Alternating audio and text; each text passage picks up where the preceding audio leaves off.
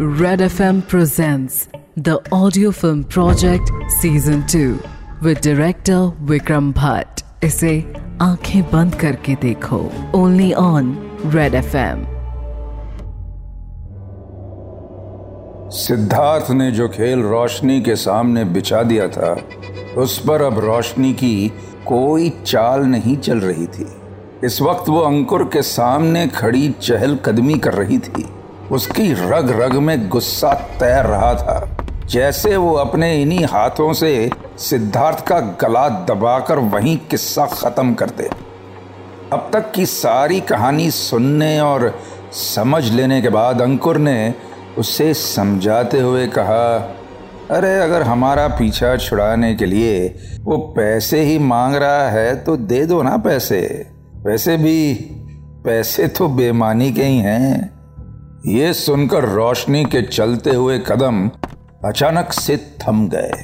उसने एक पैनी नज़र अंकुर की तरफ़ देखा और फिर कहा, क्या कहा तुमने? पैसे बेईमानी के हैं? उन ओवरीज का क्या जिन्हें तुमने खुद अपने हाथों से निकाले थे? अपने शरीर के हिस्से के बदले में मिले थे वो पैसे मुझे। समझ में आया आपको? यह सुनकर अंकुर की नज़रें नीचे झुक गई कि तभी बात को आगे बढ़ाते हुए रोशनी ने दांत बीच कर कहा, मेरे पैसे हैं, मैं किसी को नहीं देने वाली। उसके लिए चाहे मुझे जो भी करना पड़े, मैं करूँगी। इस वक्त जो भाव रोशनी के चेहरे पर थे, उन्हें देखकर एक पल को अंकुर भी सहम गया था। उसने कहा, क्या क्या क्या करने की सोच रही हो तुम? पहले तुम बताओ मुझे। इस पर रोशनी ने कहा वो बच्चा, उस बच्चे को ही अगर रास्ते से हटा दूँ मैं तो बेचारा सिद्धार्थ किसे लेकर जाएगा कोर्ट में, हा? इस पर अंकुर ने चीखते हुए कहा, छोटा सा बच्चा है वो, उसकी जान लोगी तुम ये क्या बनती जा रही हो तुम, रोशनी इस पर रोशनी ने भी तपाक से कहा, मैंने कहा ना, कोई भी मेरे और मेरे पैसों के बीच आया उसके लिए अच्छा नहीं होगा। ये सुनकर अंकुर के आँखों में खौफ उतर आया था। उसने गुस्से भरी आवाज़ में कहा, एक बच्चे को पहले ही मार चुकी हो तुम रोशनी। मेरे बच्चे को। और अब अपनी जान और कुछ पैसे बचाने के लिए एक और जान लेना चाहती हो तुम। तुम्हारे जैसी औरत मैंने आज तक नहीं देखी, जो इतनी खुदगर्ज और हैवान है।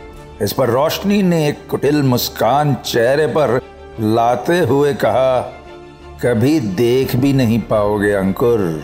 मेरे जैसी औरतें भगवान ने बनाना ही छोड़ दिया है आजकल इस पर अंकुर ने तपाक से कहा, मैं तुम्हें ऐसा कुछ भी नहीं करने दूँगा। तुम सीधे सीधे सिद्धार्थ को पैसे देकर इस मामले को यहीं खत्म कर दो।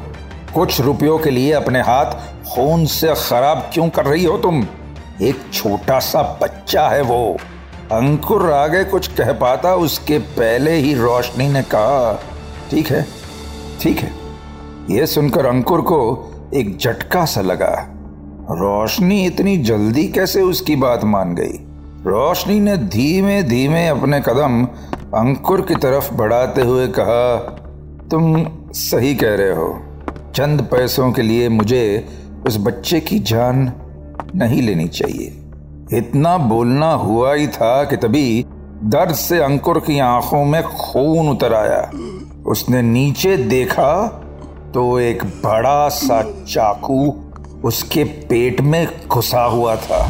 उस चाकू को पेट के अंदर ही मोड़ते हुए रोशनी ने कहा पर तुम्हारी जान तो ले ही सकती हूँ ना मैं, डॉक्टर। अब उस पैसों का एक ही हिस्सा होगा और वो मेरा होगा। अंकुर के मुँह से खून बहने लगा था। रोशनी ने एक झटके के साथ चाकू बाहर निकाला और अंकुर लड़खड़ाता हुआ नीचे ज़मीन पर गिर गया। रोशनी के वहशीपन को वो साफ़ देख सकता था और यही देखते देखते उसकी आँखें धुंधलाने लगी। और आखिर में आखिरी साँसें भी सीने से अलग हो गई। रोशनी सचमुच अपने पैसों को लेकर बहुत ही ज़्यादा मालिकाना हो चुकी थी। उसका लालच अब एक बहुत ही गंदी, खतरनाक और घिनौनी शक्ल ले चुका था। और अब तो खून भी इसके हाथों पर लग चुका था। उसने अंकुर की लाश को एक बड़े से बोरे में डाल दिया। खून अभी भी उस बोरे से रीसा जा रहा था। रोशनी अंकुर की लाश को घसीटते हुए बाहर लाई और अपनी कार की डिक्की में उसे डाल दिया। इतना करने के बाद वो खुद ड्राइवर सीट पर बैठी और चल दी। अब उसकी मंजिल थी शिमला, जहाँ वो बच्चा था जिसने रोशनी और उसके सपने के बीच अपनी टांग अड़ा रखी थी। रोशनी को पहुँचते पहुँचते रात हो गई थी। इलाका काफ़ी खामोश हो चुका था। ठंडी ससराती हुई हवाएँ और पत्तों के फड़फड़ाने की आवाज़ ही बस सुनाई दे रही थी। रोशनी अब सिद्धार्थ के घर तक आ चुकी थी। वो ठीक उसी खिड़की के पास खड़ी थी, जहाँ से वो बच्चा उन्हें दिखाई देता था। रोशनी ने देखा कि सड़क के उस पार मने घर में एक बारह साल का बच्चा खिड़की में बैठा पियानो बजा रहा था। रोशनी को समझ आ गया था कि यही बच्चा होगा जिसने अंकुर को रोशनी को इंजेक्शन देते हुए देखा था। रोशनी कुछ देर तक वहीं बैठी रही। और ख़ास बात तो ये थी कि उस घर में इस वक्त और कोई दिखाई नहीं दे रहा था। उसी खून से सने चाकू को लेकर रोशनी उस घर के तरफ़ बढ़ने लगी। उस सुनसान से माहौल में बस वो पियानो की टूटी फूटी धुन ही थी जो सुनाई दे रही थी। पीछे का दरवाज़ा पहले से ही खुला हुआ था। ये देखकर रोशनी ने यहाँ वहाँ नज़रें दौड़ाई और घर के अंदर जा पहुँची। घर के अंदर खूब अंधेरा था और बस वो टूटी फूटी पियानो की धुन आँखों में वहशीपन लिए अब वो उस बच्चे के कमरे की तरफ़ बढ़ने लगी थी। उसके हाथों में अब भी वो खून से सना हुआ चाकू था, जिसने कुछ देर पहले अंकुर की जान ली थी। पियानो की आवाज़ और भी तेज होने लगी थी। रोशनी ने कमरे के अंदर कदम रखा ही था कि उसने देखा वो बच्चा खिड़की पर बैठा, पियानो बजा रहा था। रोशनी ने अपना चाकू निकाला और पास जाकर एक झटके में उस चाकू को उस बच्चे की गर्दन के आर पार कर दिया। रोशनी चीखते हुए बार बार वही किए जा रही थी, मगर तभी अचानक से उसको ध्यान आया कि चाकू मारने के बाद भी पियानो बचना नहीं रुका था। वो कुछ सोच पाती, उसके पहले ही किसी ने कमरे की लाइट जला दी। डरते हुए रोशनी ने पलट कर देखा तो उसके पीछे इंस्पेक्टर कावेरी खड़ी थी। देखकर रोशनी के पसीने छूट गए। उसने एक नज़र बच्चे को देखा तो उसे अपनी आँखों पर यकीन नहीं हुआ, क्योंकि वो बच्चा नहीं, बल्कि इंसानों जैसा दिखने वाला एक पुतला था। और पास ही एक छोटा सा स्पीकर रखा हुआ था, जिस पर वो पियानो की टूटी फूटी धुन बज रही थी। ये देखकर रोशनी की हालत, शेर के पंजे के नीचे दबे हुए एक चूहे की तरह हो गई थी। इतना सदमा कम था कि तभी कावेरी के पीछे से सिद्धार्थ बाहर आ गया। उसे देखकर रोशनी अपने होश पूरी तरह से खो बैठी थी। चाकू लेकर सिद्धार्थ की तरफ़ लपकी वो, कि तभी वहाँ खड़े दो पुलिस वालों ने आकर उसे पकड़ लिया।